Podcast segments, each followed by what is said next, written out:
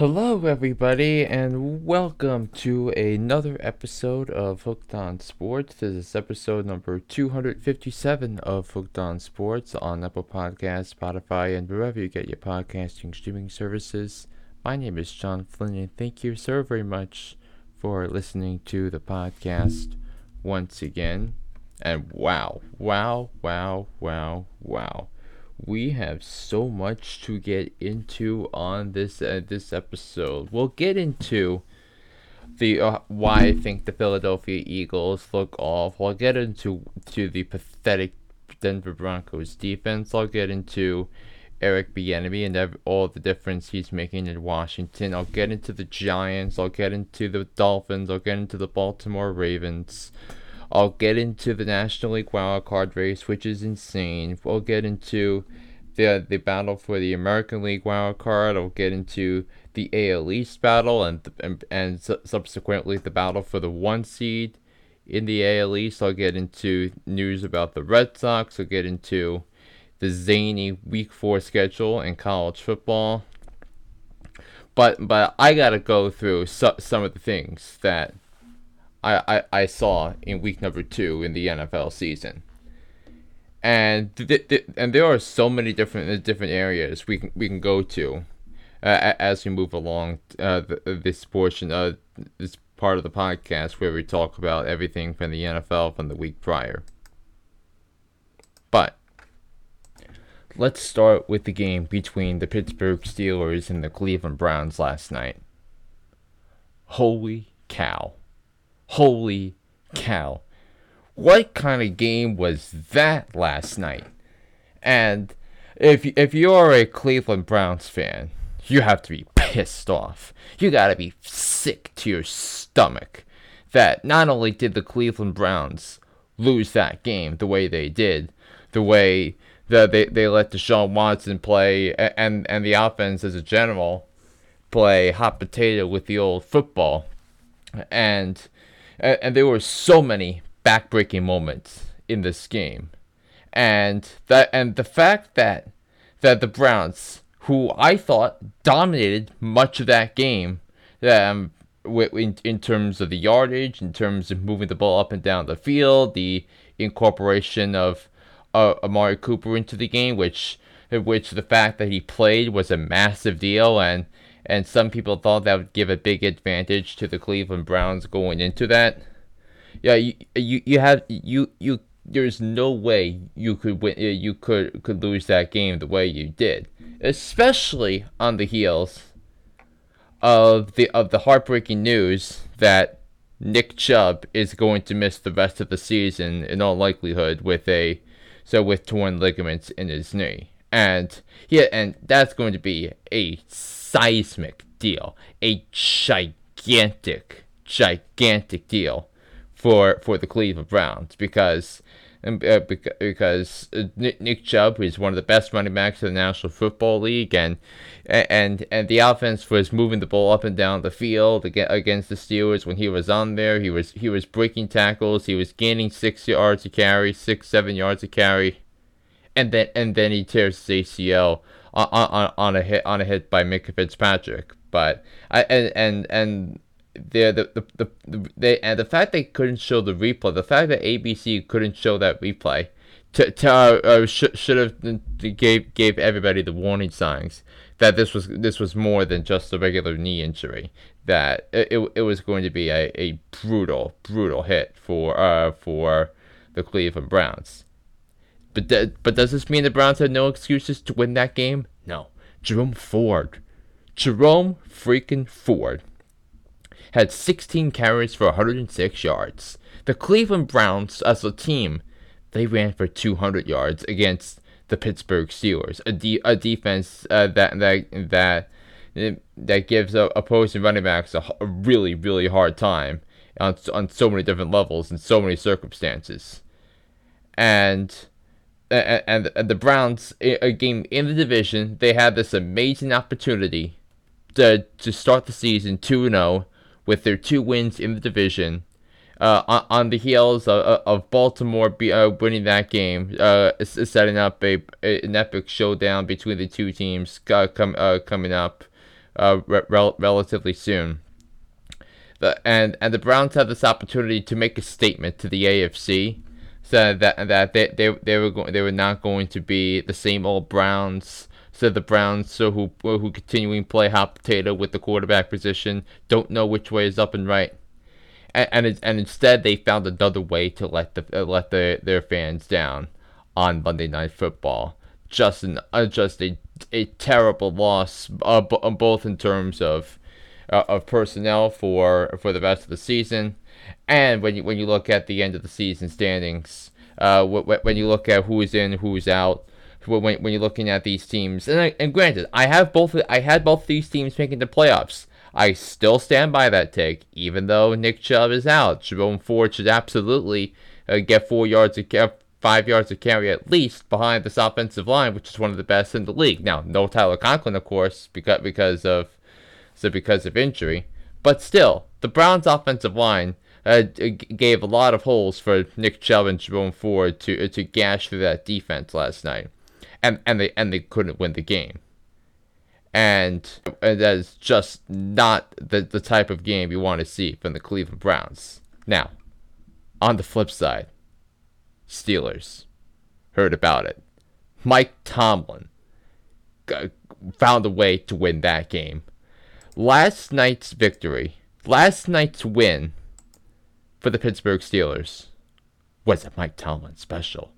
Mike Tomlin, remember he was the defensive coordinator for the for the Vikings back in the day, and and and the the Steelers decided to go with a defensive mind to, to be uh, to be the head coach after Bill Cowher, and and this is the same guy who's never had a losing season in Pittsburgh on, on the heels of that of that embarrassing defeat at home, where, where they got spanked and thoroughly pummeled by the San Francisco 49ers, Mike Tomlin was just not going to let his team be denied and, and not going to let this team start 0-2 and uh, with their two losses at home.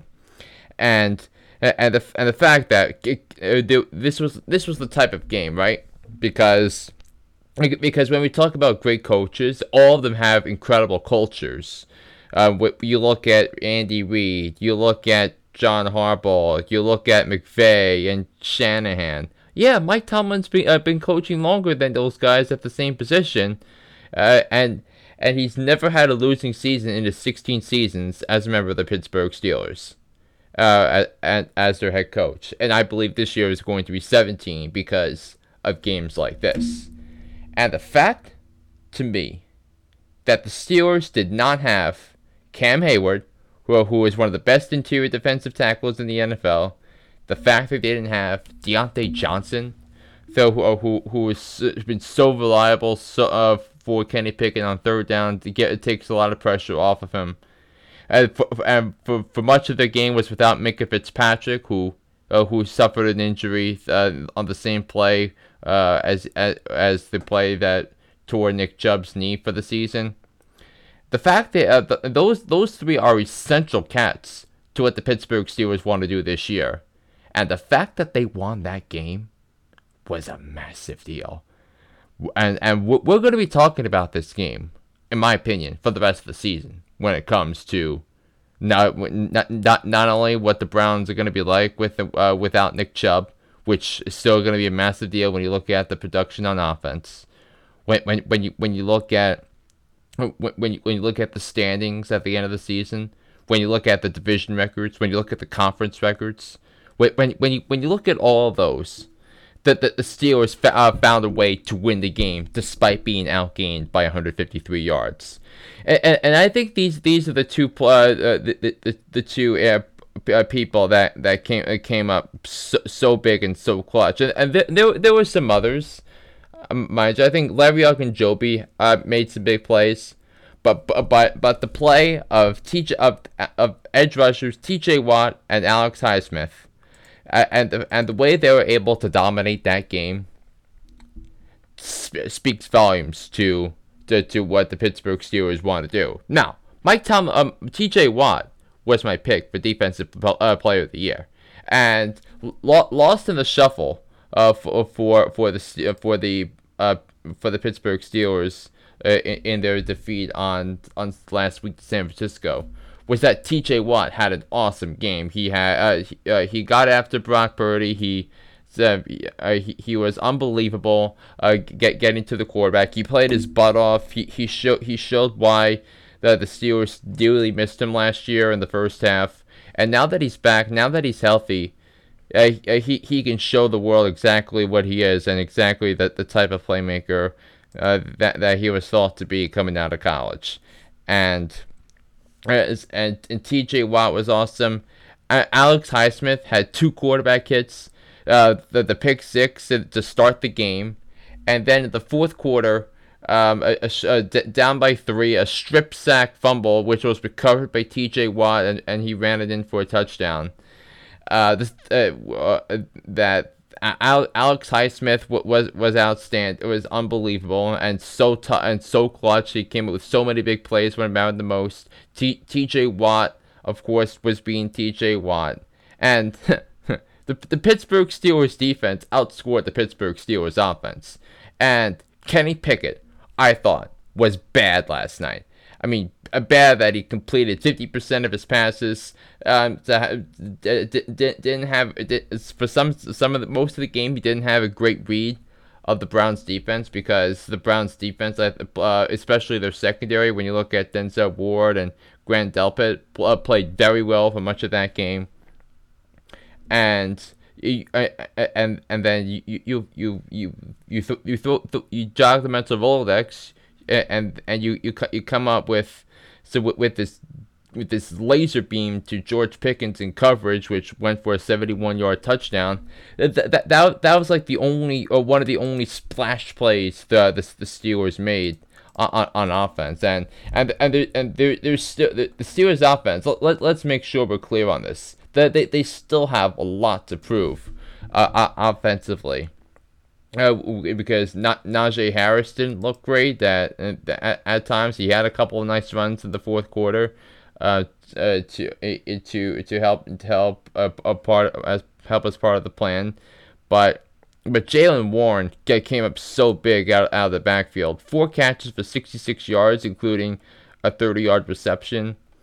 So I, I think this is uh, go, going to be a, a, an incredible uh, a story here looming for Jaylen Warren uh, with, with what he's been able to do.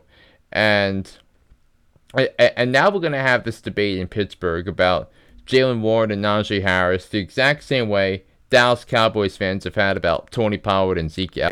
And if, if, if you look at Najee and Najee Harris yeah, in, in, in his first year, of course he was gonna gonna take take the bellwether of of, of the uh, uh, um, of the of the attempts here, and uh, he averaged 3.9 yards per carry uh, in, in his first year, 1,200 yards, seven touchdowns, but a lot a lot of big plays. Uh, th- th- then he then he went and had this played 17 games last year. Uh, last year, averaged only 60 yards, uh, uh 61 yards a game, and now now for the first two games of this season, he's averaging 37. So Steelers fans are going to be having this conversation about Jaylen Warren the, the same way. The Cowboys fans are going to be having the conversation about about, about my guy Tony Pollard, who uh, who is who is strong again um, uh, on on his on his part. But and, and I think I think what's important here for the Steelers is I, I, I don't know what, what who I'm going to pick uh, in, in their game against the Raiders on Sunday night. I, I if the Steelers lost that game, they they would have they would have started 0 2. I, I, I could have seen the possibility of the Steelers starting 0 3. But but the fact they won this game, what what goes all the way back to the culture and what what, what Mike Tomlin set out to his team and, and the message that he delivers to his team in in mini camp and in training camp. So that that was an unbelievable victory last night for the Pittsburgh Steelers. So uh, so now so Steelers will be playing in Vegas on Sunday night, while the the Browns will, will come home to to what I believe will uh to to be another win of against the Tennessee Titans. So incredible incredible win by the uh, by by the Pittsburgh Steelers. On the flip side, and and the Chargers continue to charger. The LA Chargers. I told you the Titans were going to win that game. I told you that Mike that Mike Vrabel was going to outsmart and outfox the living hell out of Brandon Staley, because oh, because the Chargers are allergic to winning, and and that that's a problem. That's a culture problem. That that that that's an organizational problem, and it, and it starts with Brandon Staley because Br- Brandon Staley has no idea what what he's doing, and you uh, and Chargers fans will tell you that they, they can rattle off all these games over the last three years uh, that that they lost because of Brandon Staley um, not not having a clue how, how to manage a game in situational uh, in situational football. You go back to uh, week 18 in 2021 where so we where they took a timeout, allowing the Raiders extra time to kick a field goal to make it to the playoffs, where all they had to do was tie. That then then you had the Mike Williams debacle last year, where the Chargers had nothing to play for, and and Mike Williams proceeds to get hurt, and and and as a result, uh, when, when the Chargers needed big plays while the Jaguars were mounting a comeback, he was not available to to receive them and, and the Chargers were, were, were without Austin Ekeler on Sunday, which I thought was a big deal at, at the time. But but there was but there was still no excuse whatsoever for the Chargers. Uh, the, uh, the, if if you are a Chargers fan, you you need to be be sick to your stomach. And also, th- this is this is a crazy stat that I found about the Chargers. Get get get ready for this in uh, so so, it, so the Chargers are the first team in NFL history. The 2023 LA Chargers became the first team in history to score 50 or more points in their first two games, zero giveaways in their first two games, and start the season 0 2. If uh, and and Brandon Staley, everybody, a lot of people right now uh, figure that Brandon Staley has the hottest seat of the National Football League. But and there's so much talent that, that that's on this roster. When you look at the quarterback, when you look at the high level players on defense, when you look at the receivers, when you look at Ekeler, who who uh, even though he wasn't a part of, a part of the uh, of the fold for the Chargers on Sunday, but you still gotta find a way to win a game against against a team with mu- with much less talent than the Tennessee Titans. So so, so that was a, a terrible, pathetic, unacceptable loss, but by the Chargers over the Tennessee Titans, uh, uh, losing to the Tennessee Titans. So, so, so, the Chargers deserve to be destroyed by by the national media and by, and by the press for their performance on Sunday. Do you know who else deserves uh, deserves uh, to be to be uh, be uh, to, to be scrutinized by by the national press and by the national football media? The Chicago Bears. Because the Chicago Bears proved through the first two weeks of the season in two very winnable games against Jordan Love of the Packers and Baker Mayfield and the Tampa Bay Buccaneers. And they lost both games by double digits. And the Chicago Bears are offensive to the senses. And the, and the, the Chicago Bears have no concept, no feel no clue how, how to operate as a team and win a football game. And and and, and to me, that this this uh, this debacle starts with the quarterback, and it starts with Justin Fields because Justin Fields was atrocious against the Packers. Justin Fields was atrocious on Sunday on the road in Tampa against Baker Mayfield. Baker Mayfield, the same guy that was run out of town by the Browns, uh, not just not even a year and a half ago.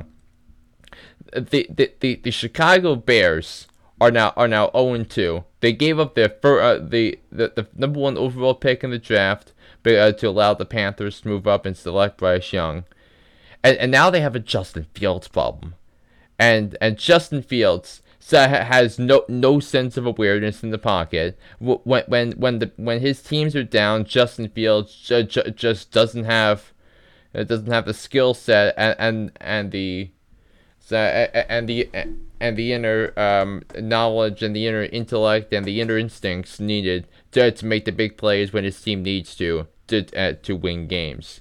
And and now you look at Justin Fields, who is now who is now five and twenty two as a starter uh, in the uh, in the NFL, and and it's not look not particularly looking bright for for, for the Bears uh, c- coming up in, in the future because because they've got Patrick Mahomes and the Chiefs on Sunday in Arrowhead with with Kevin Burkhardt and Greg Olsen and the Fox number one crew. I believe that's going to be on the call for for that game. And, and Fox put that uh, the NFL put that game there because they felt the Bears were going to be an interesting team. Well, the Bears are not making the playoffs this year, and and and and, and there can be questions, and really, uh, and, and uh, about about everything, but in particular, questions about the core the quarterback and the head coach can be warranted in Chicago.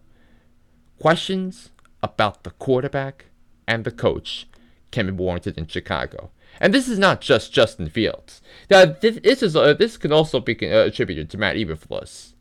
And Matt Eberflus what, what, was a guy I really really liked in in the coaching uh, in the in the head coaching carousel process uh, two years ago because uh, cause, he he got his Colts defenses to, to constantly overachieve in Chicago. And so he he, he max, maximized talent, and and, and the Bears uh, Bears uh, who uh, I don't blame him for for for uh, liking what they saw out of him in Chicago. He, be, he became the head coach. They need uh, you you figured the Bears would, would get needed someone to get his team buttoned up and ready to go, but M- Matt Eberflus can't coach his way out of a paper bag right now. A Matt Eberflus cannot get this team, especially his defense, buttoned up. I mean, when Jordan Love and Baker Mayfield uh, completely shred you to pieces on consecutive weeks to open a season, uh, that that that's a big time problem. That's a coaching problem, and the and the Bears just don't seem to uh, to find the right guys to uh, to uh, to, uh, to have the culture and and, and the uh, the, the culture and, and the and the guys needed around, uh, around to to build a winning program, and and and, th- and this also can also be attributed to uh, to to the McCaskeys as well because you you you because because you remember I've if you listen to this podcast uh, when the, when the Bears initially fired Matt Nagy and Ryan Pace to um uh, to, uh, and needed a, a cleansing. Well, well, the, the part of part of it was that it didn't seem that the McCaskeys had a clue what the hell they were doing, and and Ryan Poles, who, who who I also liked in the in the GM process, decided to trade for Chase Claypool, and now Ch- Chase Claypool, who was run out of Pittsburgh by Mike Tomlin, he's now being run out of town by the by the by the Chicago Bears. And, and the second round pick that the Bears uh, gave, uh, gave up turned out to be the 32nd overall pick in the draft. So because the Dolphins got suspended, uh, a lot, uh, got had their first round pick forfeited because of illegal tampering surrounding Tom Brady, and allowed allowed that the Pittsburgh Steelers to trade the 30 uh to pick 32nd overall, which which in, in hindsight was was a first round pick. They selected Joey Porter Jr., the guy who made the winning play last night in, in the Steelers Browns uh, Steelers Browns game. So that was a terrible job by, by Chase Claypool. That uh, and a terrible job by Ryan Poles. Matty I can't get get get get going here. But but but more importantly, I think Justin Fields is in a world of trouble, and the and of course, the Bears are still a year away from dis- from determining whether or not Justin Fields will have his fifth year option picked picked out.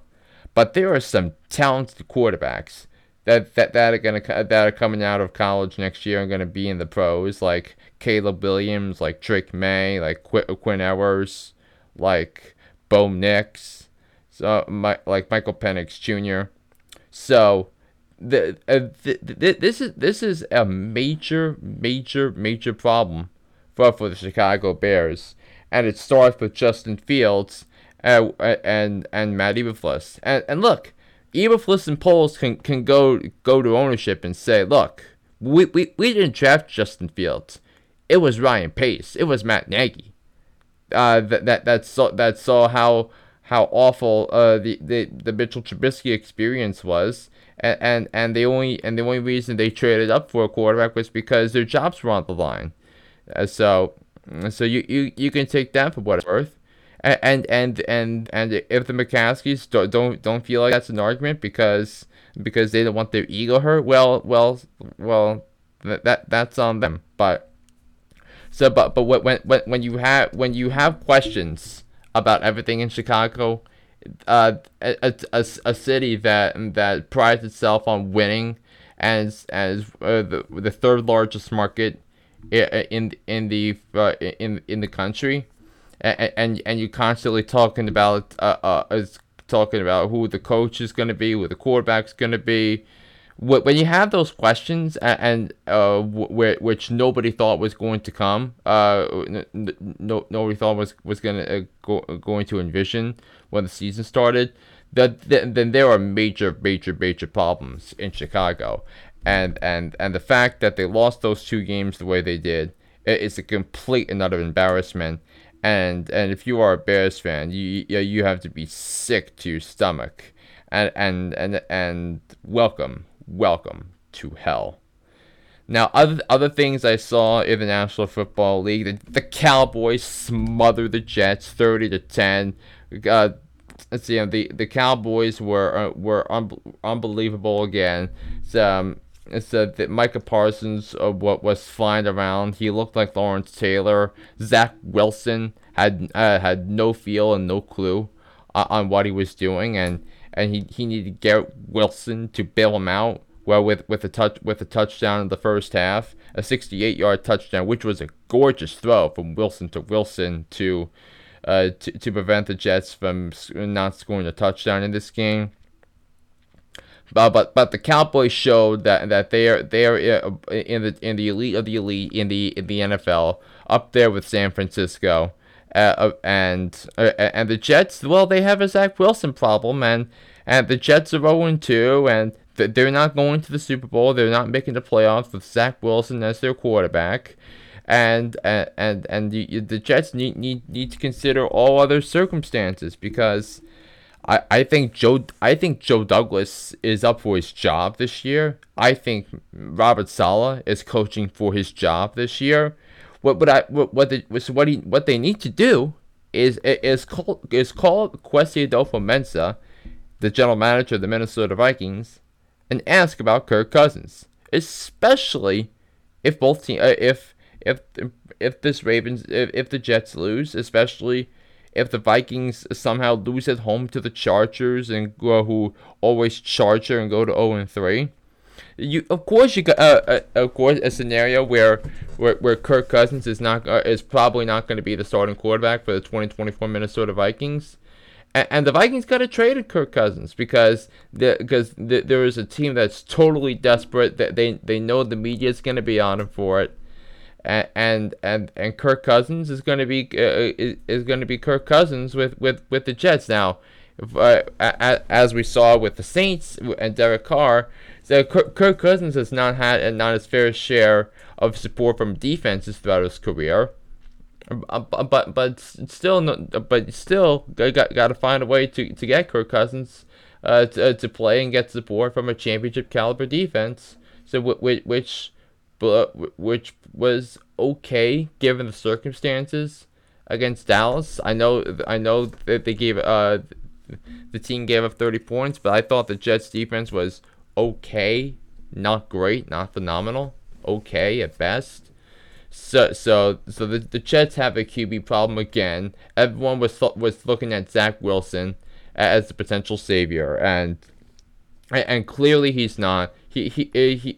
It's, it's an official quarterback bust. He's as bad as Ryan Leaf. He's as bad as Jamarcus Russell coming out of the draft. And the Jets had Mac Jones and Justin Fields available in the draft. They passed on both, and and, and instead they wound up with Zach Wilson because of one uh one pro day tryout at, at BYU at, at, at Zach Wilson's home facility. So you, you you can stick that where the sun don't shine.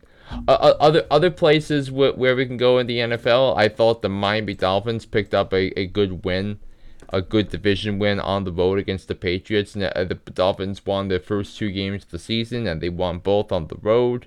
That was a big deal. The Baltimore Ravens, the the way they were able to win that game in Cincinnati, well, with with uh, without key uh, key players on defense, I thought that was a big deal.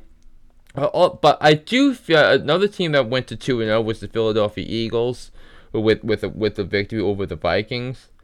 But I just feel I'm just looking at the Eagles. I'm looking at their defense. I'm looking at the depth of their secondary. I'm looking at the depth of the linebacker position, and and something just feels a little a, a smidge off with this Philadelphia Eagles team. Now, it it, it helped that that you know D'Andre Swift was given the ball more than more than once um, in, in a 60 minute football game. In fact, he got I, I he, he ran for 175 yards uh, for for the Eagles in their win over the Vikings on Thursday night. So, but but the, the but the, what got the Eagles to to be um, being the, the, the team that they were last year, the team uh, the team that wound up being the one seed, to me was their defense, and, and their defense just doesn't uh, doesn't look the same. Doesn't doesn't have the feel. Doesn't have the presentation of a Super Bowl caliber defense. So I, I, I really want to see well what, what Nick what Nick Sirianni does, what Jonathan Desai does uh, with with that defense. Jonathan Gannon's not there right now. Shane Steichen's not there right now on the offense. So, but, but uh, Jalen Hurts has been okay the, the first couple of weeks. And, and, and both of these games uh, were games that the Eagles theoretically should have won by at least 10 points. Instead, they won the first game by 5 points, the second by 6. So, so it, it real uh, and when you look at the Patriots win, uh, that they uh, they they should not have won that game, but they uh, but it, had it not been for Darius Slay pick six, the Eagles would, would have at least one loss um, in, in the standings. So, I just, but just something feels a little off about the Philadelphia Eagles, and we'll we'll see how they do uh, when they go up against Tampa Bay in the battle of unbeaten squads coming up this mon- uh, this Monday night in at Raymond James Stadium. Um, oh, something also looking alarming is the Denver Broncos defense because look, the the Broncos started this uh, have started the season 0 and 2. And uh, and and the and the, the issues with the Broncos are mounting and unexpected and and the, and the, and the the, the Broncos were atrocious. They were atrocious um, on defense um, over the course uh, of the course of the afternoon. They gave up nearly 400 yards of offense. They they gave up uh, uh, they gave nearly 300 yards passing to Sam Howell and the Commanders. Terry McLaurin was, was terrific. Um, uh, Sam Howell did an excellent job to show, uh, distributing the football. That he had nine different players, each catching at least two passes, which, which is which is so good for, for what Washington and Eric Bieniemy wants to do.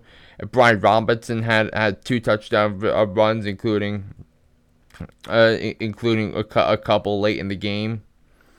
And, and, this is really a vindication of Eric Bieniemy and, and the type of coach that he is, because for years, uh, he, he he's been uh, he's been an, an offensive coordinator. He's been a head coach in waiting. He's been uh, he's uh, he got he, he got hosed by uh, by uh, by owners that want to hire white coaches over black coaches and, and, and now Eric Bieniemy is now showing why why he deserves to be an NFL head coach because because you look at what Washington was well, for, uh, what what it was from Scott Turner last year, which was uh, often at times stagnant, uh, at times uninspiring, and, and and Sam Howell just went into Denver against Sean Payton's team and and, and knocked the stuffing out of them. He was tough. He was clutch that that was a tremendous victory for the Washington Commanders. And, and now the Denver Broncos, uh, you can talk about Sean Payton all you want, but the Broncos are 0 2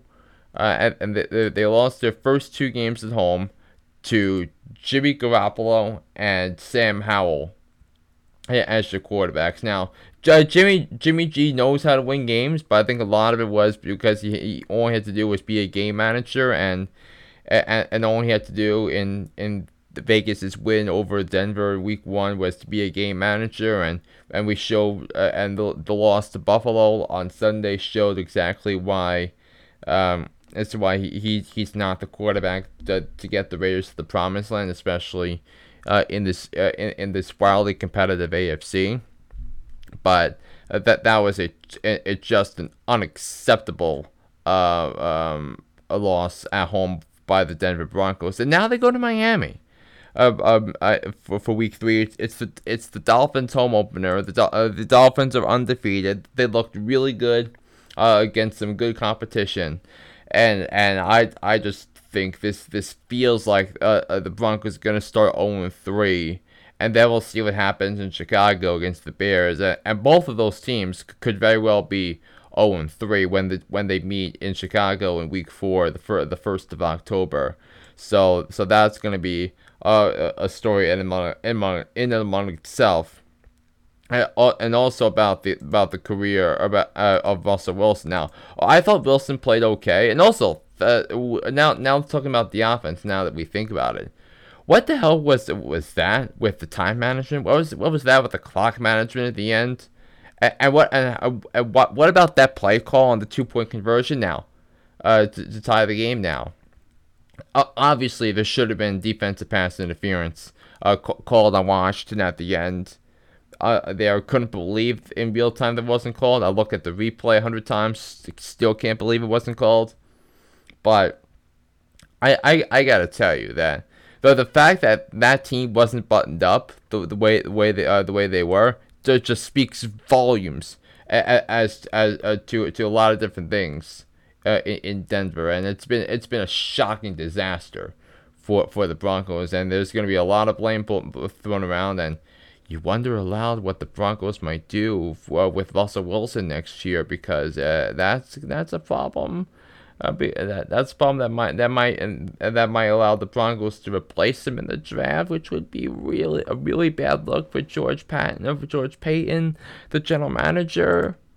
I mean, that sucks if you're a fan of the Denver Broncos. Also, the Giants I, I can't talk about I can't do hooked on sports without the Giants. The, the, the, their game was a tale a tale of two halves. The first half they looked rudderless, they looked gutless, that they, they they looked overpowered. Uh, they they looked overwhelmed against Josh Dobbs and the Cardinals. And Josh Dobbs had its had, had things going on that that he tore apart uh, the, the, that Giants secondary, that Giants inexperienced secondary. Um, so, so, so that was really good stuff by there. But then second half comes along. Gi- Gi- Giants score uh, had five possessions in the second half. The first four were touchdowns. All of them were beautiful drives. And then the last one was a game-winning was the drive that set up the game-winning field goal by Graham Gano. The, the Giants win the game 31 to 28. The the, the largest comeback uh, for the Giants. Uh, the largest comeback victory by the Giants since the Truman administration in 1950. So so that was a really big deal that the Giants were able to win how they did. But but but but what exactly is the takeaway that we're supposed to have about this Giants team? The fact that they that, that they were able to, uh, to, to win a game with the backs against the wall, granted against a bad Arizona team, or, or, or, the fact that they still have a lot of work to do. This is year two of a massive rebuild. They're trying to recuperate from uh, trying to uh, reverse the damage that Dave Gettleman left behind uh, following his departure in 2021. Um, but th- th- there, there's th- there's that's feel feel great about, but it was against the Cardinals. If the Giants lost that game, it would have been full panic mode, with the Giants literally staring at 0 3. Well, when they go when they go to San Francisco on Thursday night to take on the 49ers in their home opener, and the 49ers looked looked really good their first two weeks.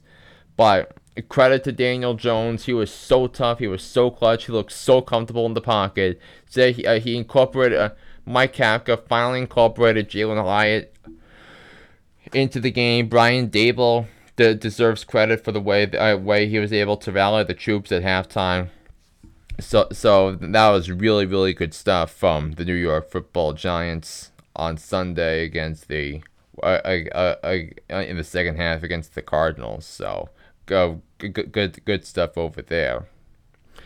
So now I want to turn your attention to some non-college, uh, uh, non-NFL topics. I, I want to uh, do the uh, do a, a quick a, a, quick mental check on wh- where I stand mentally on, on some of these wild card uh, wild card races and, and races in the uh, in Major League Baseball.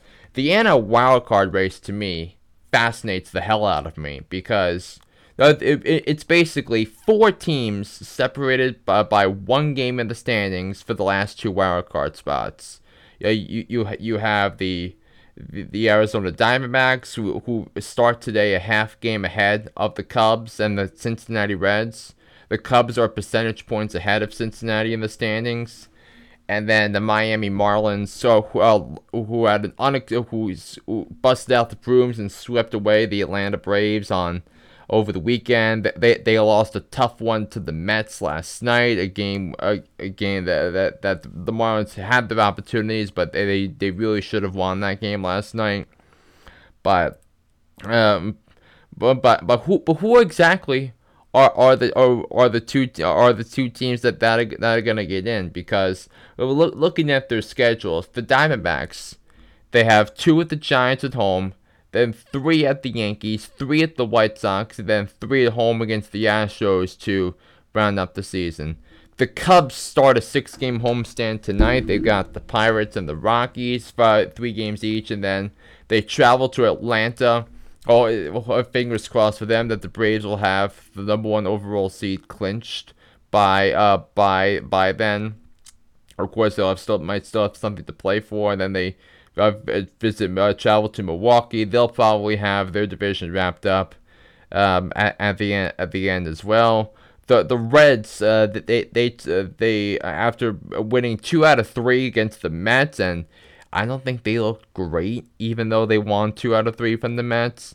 That they, they did win last night against Minnesota on the oh uh, uh with with the strength of um with with with the strength of Connor Phillips oh, who who was who was excellent uh, p- pitching for Cincinnati. They they got some um, big hits from Will Benson and Joey Votto last night. So I, I think you, you look at the at the Reds and, and how they're doing, and then of course the Marlins who have been widely uh, wildly inconsistent. Um, it's really throughout the course of the second half of the season, and and they, they they lose three out of four to the Brewers. They get sweep the Braves and then lose a lose a game to the Mets. And and tomorrow night and tonight's uh, game is really a, a big time game for Braxton Garrett because um, the the Marlins will have to face Cy Young contender Kodai Senga on Wednesday. Lu- Luis Arraez got his 200th hit for the Marlins, which I think which just speaks volumes as to the type of season that Arraez is having. But but but the two teams right now I trust the most, uh, right now, are the Diamondbacks and the Cubs. I uh, I felt I felt much better about those two teams preseason than any than uh, than Cincinnati, Miami, even San Francisco. Um, uh, is is still not still not out of it yet. They could, the Diamondbacks have uh, the Giants have a chance to make a statement against Arizona uh, t- tonight and tomorrow before they before they travel to LA and, pro- and probably have to uh, play a four game series against the Dodgers, who are, who are trying the last gasp effort to reel in the Braves for the one seed. The Do- uh, the the Dodgers right now um, are, are, will enter today's action three and a half games behind the Braves for that for that for, for the playoffs uh, and the number one seed there. So, so we, we want to see what how that's going to transpire. Of course, the Phillies they they, they beat Atlanta last night, and and, and they're they're well on their way to clinching a postseason berth. Uh, so within the next seven uh, next seven days or so, so that's a great job at the Phillies despite the poor start. So they're, they're going to be a dangerous team with with their pitching with with Wheeler and and Mike Lorenzen in, uh, uh, in in that rotation. So the NL wildcard race really fascinates the hell out of me, and and, and where it where it transpires over there. So, um, good stuff over there. The, by the way, did you the Rangers lost at home to the Red Sox yesterday? So so now when when play starts today, the Toronto Blue Jays are going to be uh will start a game ahead of Seattle and Texas uh in in the standings. Um uh, when when play starts today, and and the Blue Jays start off. Uh, uh, they play the Yankees and the Rays the rest of the way, so that's not going to be particularly easy, and get, especially given the way the Yankees have been playing the last couple of weeks. So uh, not gonna be not gonna be easy for for the Blue Jays. I, I do I do favor Seattle and Texas taking care of business. Uh, otherwise, um, and and making and making the playoffs is because you just don't know how much you can trust this Toronto Blue Jays team, how much you can trust the unit fortitude of this team, um, uh, going for, going forward in big spots like this. So we'll see exactly how, how that's going to transpire here. And th- then you have the Baltimore Orioles and the Tampa Bay Rays, both clinching playoff spots. Uh, um, uh, the, the, the Orioles are going to the playoffs for the first time in seven years, and the Rays are going uh, going back to the postseason once once again. And by the way, the Rays announced uh, um, that that the Rays announced their, their new stadium. They're expected to announce their new stadium for in St. Petersburg, but a stadium there makes absolutely no sense given the traffic uh, around the Tampa area. So so, so we'll see how that's going to transpire from a Rays perspective. But I, I also got to tell you this that so that the, the fact that the Orioles were who lost over 100 games a couple of years ago are now on the verge of winning 100 or 100 games this year. I think that that's a major major credit to uh, what the Orioles were trying to do this this whole time. A, a credit to um, a, a, credit to to the Orioles and all the young talent that that they had coming coming up with Rutschman, with Henderson, with some and and even with uh, even with Kjerstad coming up.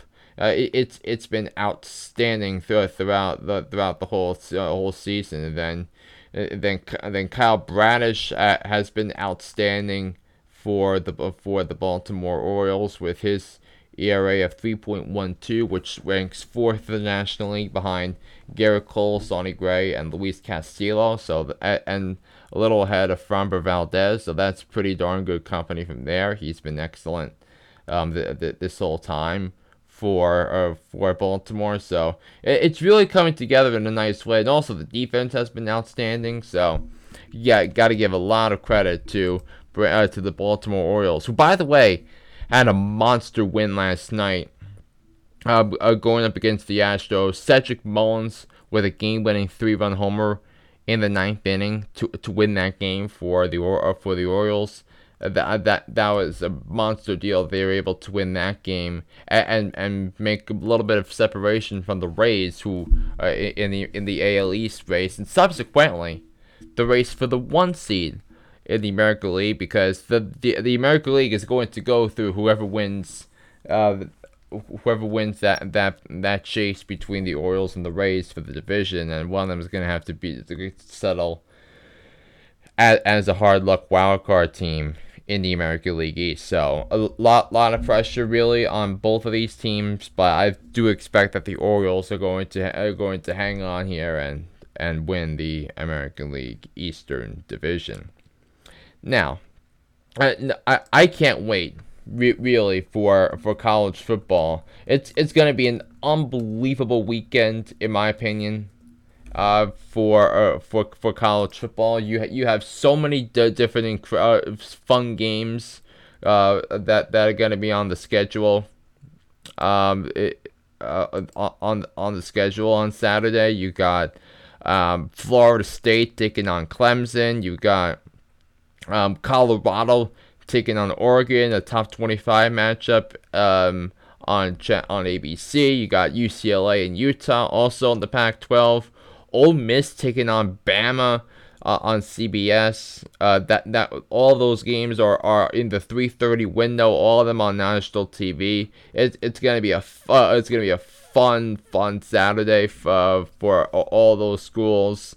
I also uh, you also look at at Oregon State and Washington State uh, in the seven o'clock window on Fox, and then you, you you have Iowa, Penn State on CBS. Then you got Ohio State and Notre Dame. So you you you, you have seven games on on the ske- uh, on, on the schedule uh, uh, that are that that are games between ranked opponents and and th- this is the type of, of college football Saturday that that fans of college football dream of and it's, it's going to be so so much fun for uh, uh, for everybody involved. College game day is going to be at the Ohio State Notre Dame showdown in South Bend. It's a game that I think Notre Dame is going to win.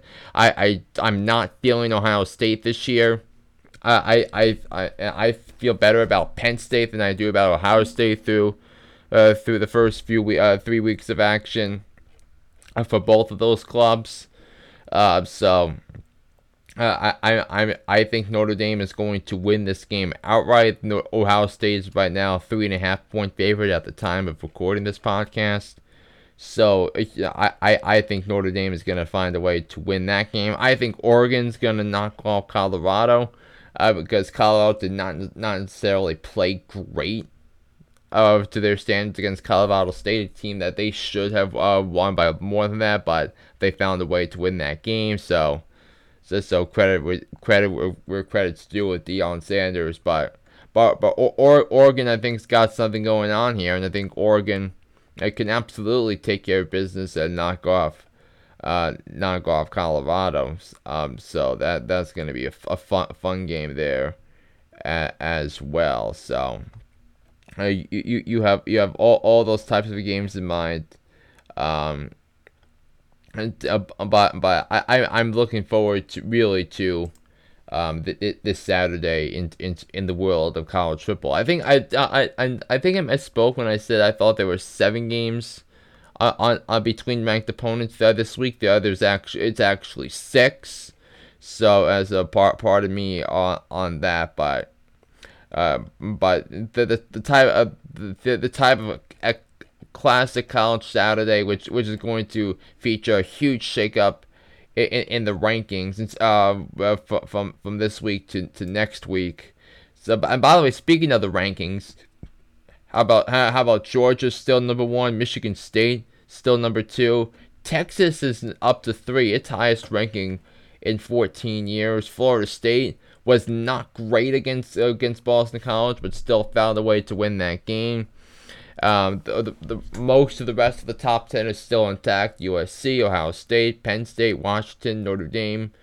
The, the, there's still all, all round out the top nine, and then Oregon rounds um, rounds out the top 10 with their with with their what was it, their 81 to 7 victory um over Portland State on uh this uh, on Friday night so so so so that uh, that was really really good stuff, in in my opinion, um over there. And so so that that Portland State game was actually week one, but they they, they beat Hawaii fifty five to ten, and they looked really good doing so. They also have a, a nice win on the road against the Power Five Texas Tech team uh, on the way. So I'm very much looking forward to this football Saturday um, in, in college football. It's going to be so much fun. It's going to be uh, we're, we're going to be dialed into that. So on on that note, that's going to do it for this edition of Hooked on Sports. My name is John Flynn, saying so long, and we'll be back here on the podcast uh, in a couple of days. So for Week Three NFL preview stuff. So until then, have have a wonderful rest of the week, everybody, and I'll see you then.